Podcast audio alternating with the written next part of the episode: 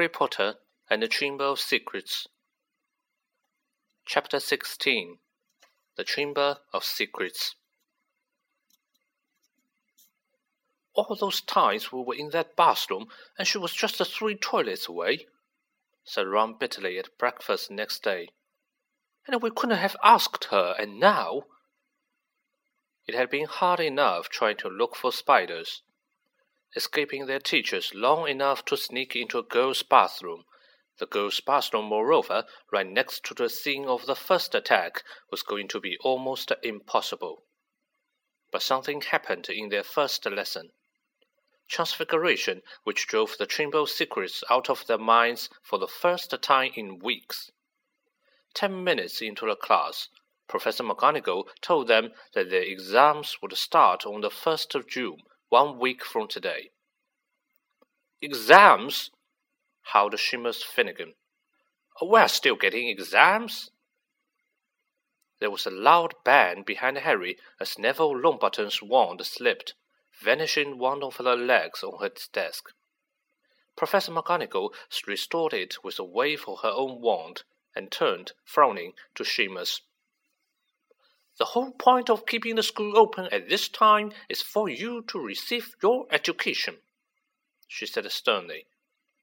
The exams will therefore take place as usual, and I trust you are all revising hard. Revising hard. It had never occurred to Harry that there would be exams with the castle in this state. There was a great deal of mutinous muttering around the room, which made Professor McGonagall scowl even more darkly.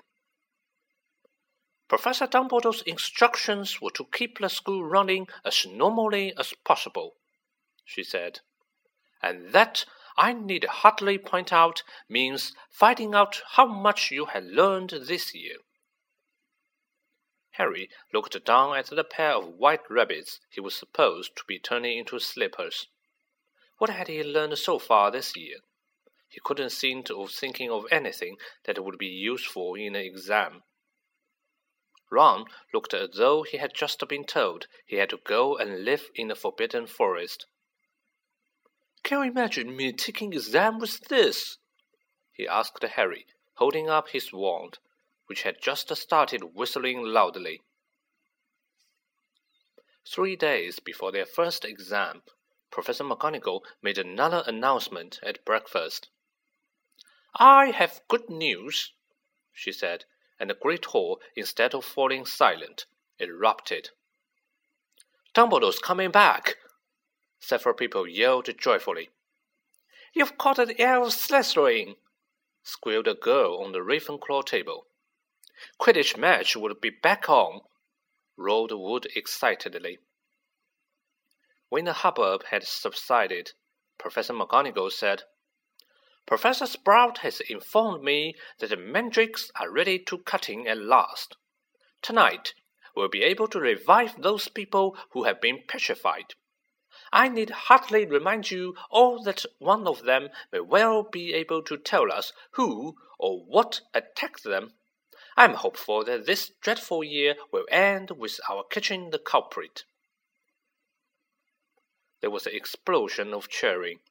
Harry looked over at the Slytherin table and wasn't at all surprised to see that Draco Malfoy hadn't joined in. Ron, however, was looking happier than he had looked in days.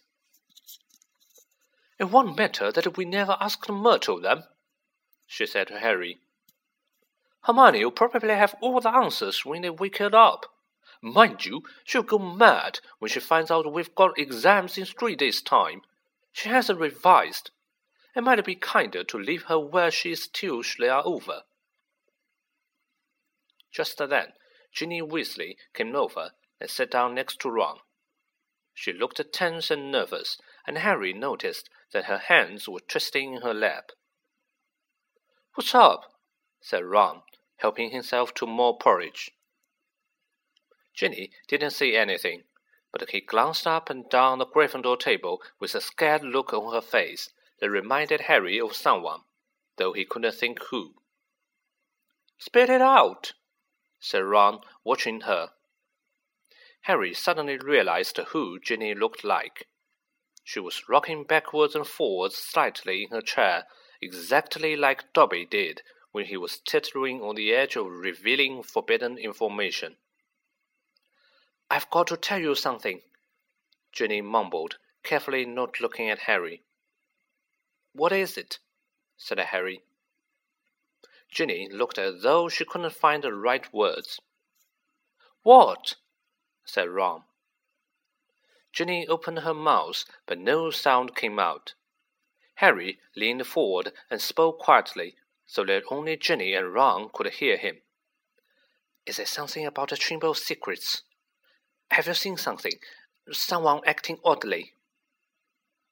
Ginny drew a deep breath, and at that precise moment, Percy Weasley appeared, looking tired and wan.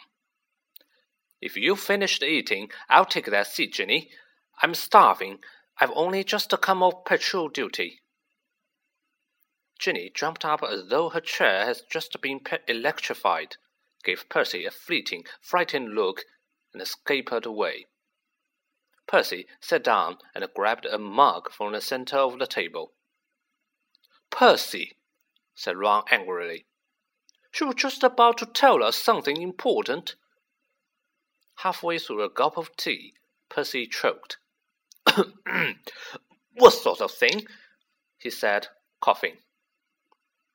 I just asked her if she had seen anything odd, and she started to say, Oh, that.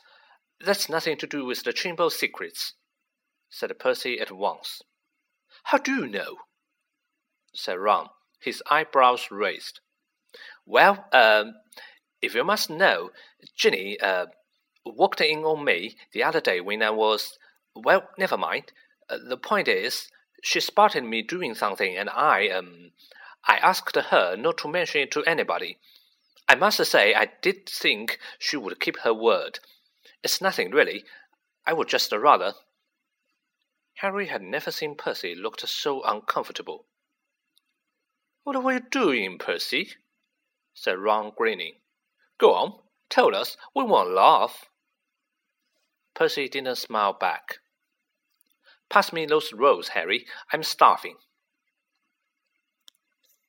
Harry knew the whole mystery might be solved tomorrow without their help, but he wasn't about to pass up a chance to speak to Myrtle if it turned up. And to his delight, it did, mid morning, when they were being led to History of Magic by Gilderoy Lockhart.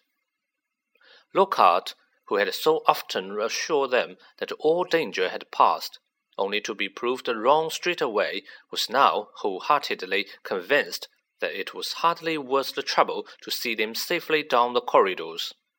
His hair wasn't as sleek as usual. It seemed he had been up most of the night, patrolling the fourth floor. Mark my words, he said, ushering them around a corner.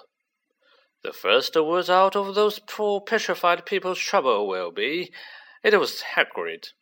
Frankly, I'm astounded Professor McGonagall thinks all these security measures are necessary.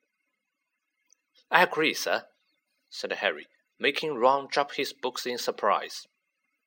Thank you, Harry, said Lockhart graciously, while they waited for a long line of Hufflepuff to pass. I mean, we teachers have quite enough to be getting on with without walking students to classes and standing guard all night. That's right, said Ron, catching on. Why don't you leave us here, sir? We've only got one more corridor to go. You know, Weasley, I think I will, said Lockhart. I really should go and prepare my next class. And he hurried off. Prepare his class, Ron sneered after him. Going to curl his hair more like. They let the rest of the Gryffindors draw ahead of them, then darted down to a side passage and hurried off towards Moaning Myrtle's bathroom. But just as they were congratulating each other on their brilliant scheme, Potter, Weasley, what are you doing? It was Professor McGonagall, and her mouth was the thinnest of thin lines. We were, we were Ron stammered. We're going to to go and see Hermione. said Harry. Ron and Professor McGonagall both looked at them. We haven't seen her for ages, Professor. Harry went on hurriedly, treading on Ron's foot. And we thought we had sneaked into a hospital wing, you know, and tell her the mandrakes are nearly ready and, uh, not to worry. Professor McGonagall was still staring at him, and for a moment Harry thought she was going to explode but when she spoke, it was in a strangely croaky voice. Of course, she said, and Harry, amazed, saw a tear glistening in her beady eye. Of course, I realize this has been all hardest on the friends of those who have been. I quite understand. Yes, Potter, of course you may visit Miss Granger. I will inform Professor Binns where you have gone. Tell Madame Pomfrey I have given my permission. Harry and Ron walked away, hardly daring to believe that they had avoided detention. As they turned the corridor, they distinctly heard Professor McGonagall blow her nose. That, said Ron fervently, was the best story you've ever come up with. They had no choice now but to go to the hospital wing and tell Madame Pomfrey that they had Professor McGonagall's permission to visit Hermione. Madame Pomfrey let them in, but reluctantly. There's just no point talking to a petrified person, she said, and they had to admit she was right when they had taken their seats next to Hermione. It was plain that Hermione didn't have the faintest inkling that she had visitors, and that they might just as well tell her bedside cabinet not to worry for all the good it would do. Wonder if she did see the attacker, though, said Ron, looking sadly at Hermione's rigid face. Because if she sneaked up on them all, no one will ever know. But Harry wasn't looking at Hermione's face. He was more interested in her right hand.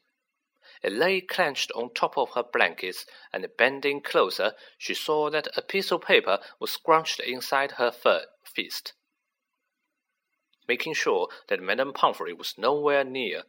He pointed this out to Ron. Try and get it out, Ron whispered, shifting his chair so that he blocked Harry from Madame Pomfrey's view. It was no easy task. Hermione's hand was clamped so tightly around the paper that Harry was sure he was going to tear it. While Ron kept watching, he tugged and twisted, and at last after several tense minutes, the paper came free. It was a page torn from a very old library book. Harry smoothed it out eagerly, and Ron leaned close to read it too. Of the many fearsome beasts and monsters that roam our land, there's none more curious or more deadly than the basilisk, known also as the king of serpents. This snake, which may reach gigantic size and live many hundreds of years, is born from a chicken's egg, hatched beneath a toad. Its methods of killing are most wondrous, for aside from its deadly and venomous fangs, the basilisk has a murderous stare, and all, all who have fixed with the beam of his eye shall suffer instant death.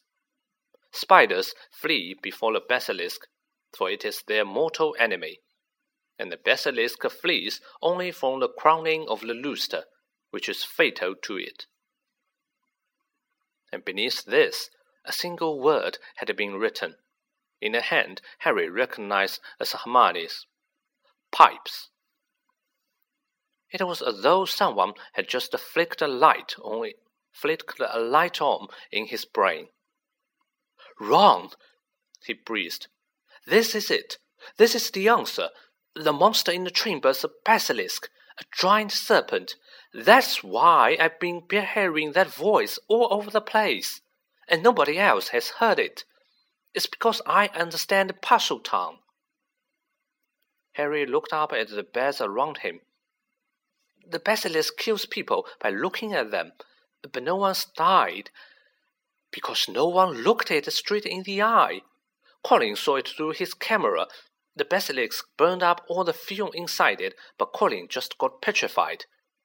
Justin, Justin must have seen the basilisk through nearly headless Nick.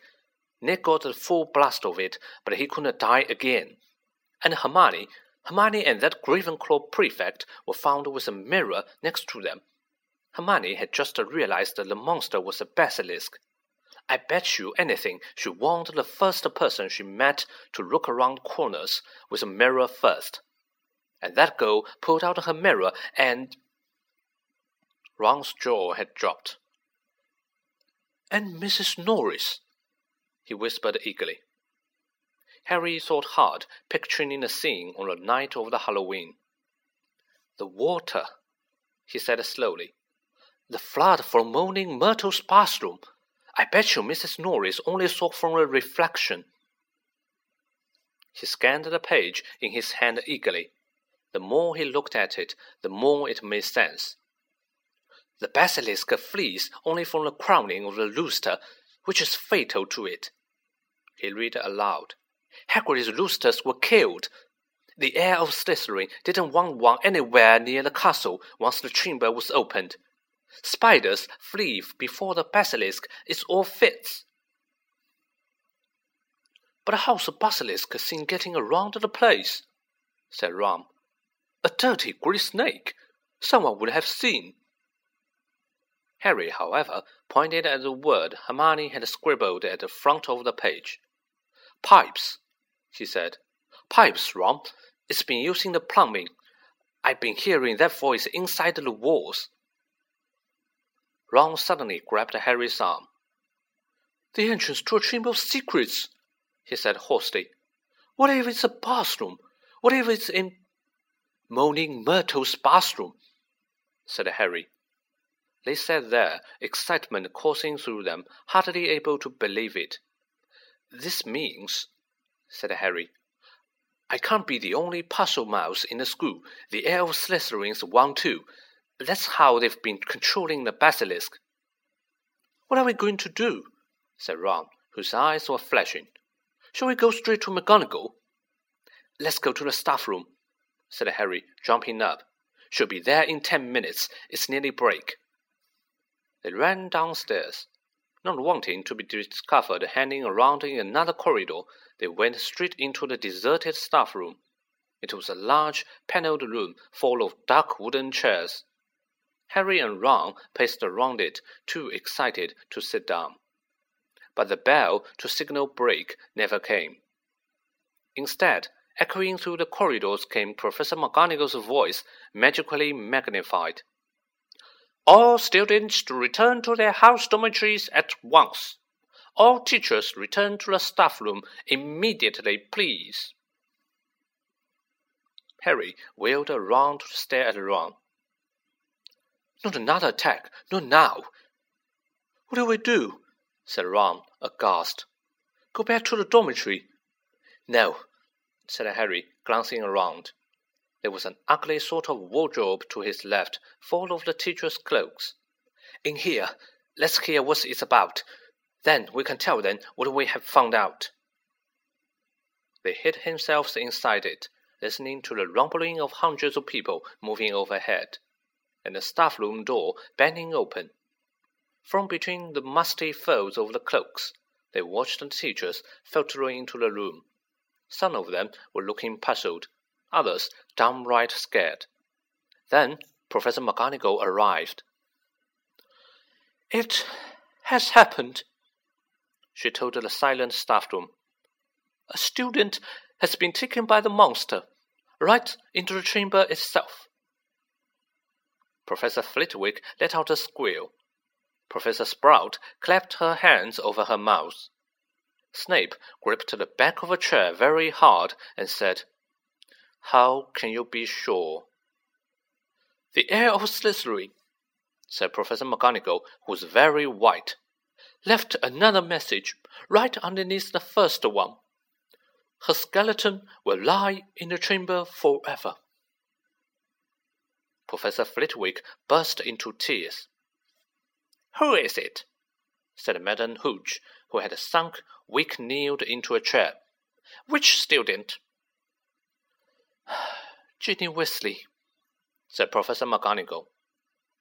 Harry felt Ron slide silently down onto the wardrobe floor beside him. We shall have to send all the students home tomorrow, said Professor McGonagall. This is the end of Hogwarts. Dumbledore always said. The staff room door banged open again. For one wild moment, Harry was sure it would be Dumbledore. But it was Lockhart, and he was beaming. So sorry, Dostov. What have I missed? He didn't seem to notice that the other teachers were looking for at him with something remarkably like hatred. Snape stepped forward. Just the man, he said. The very man. A girl has been snatched by the monster, Lockhart, taken into the Chamber of Secrets itself. Your moment has come at last. Lockhart blanched. That's right, Gilderoy, chipped in Professor Sprout. Weren't you saying just last night that you've known all along where the entrance to the Chamber of Secrets? I, well, uh, I, spluttered Lockhart. Yes, didn't you tell me you were sure you knew what's inside it? piped up Flit Professor Flitwick. Uh, did, did I? I don't recall, I certainly remember you saying you were sorry you hadn't had a crack at the monster before Hagrid was arrested, said Snape. Didn't you say that the whole affair had been bungled and that you should have been given the free rein from the first? Lockhart stared around at his stone-faced colleagues. I, I really never, uh, you may have misunderstood. Well, we'll leave it to you then, Gilderoy, said Professor McGonagall. Tonight will be an excellent time to do it. We'll make sure everyone's out of your way. You'll be able to tackle the monster all by yourself, a freeing rein at last. Lockhart gazed desperately around him, but nobody came to the rescue. He didn't look remotely handsome any more, his lip was trembling, and in the absence of his usual toothy grin, he looked weak chained and weedy. Very well, he said. I'll I'll be in my office getting um getting ready. And he left the room. Right, said Professor McGonagall, whose nostrils were flared. Let's got him out of under our feet. The heads of houses should go and inform their students what has happened. Tell them the Hogwarts Express will take them home first thing tomorrow. Will the rest of you please make sure no students have been left outside their dormitories? The teachers rose and left one by one.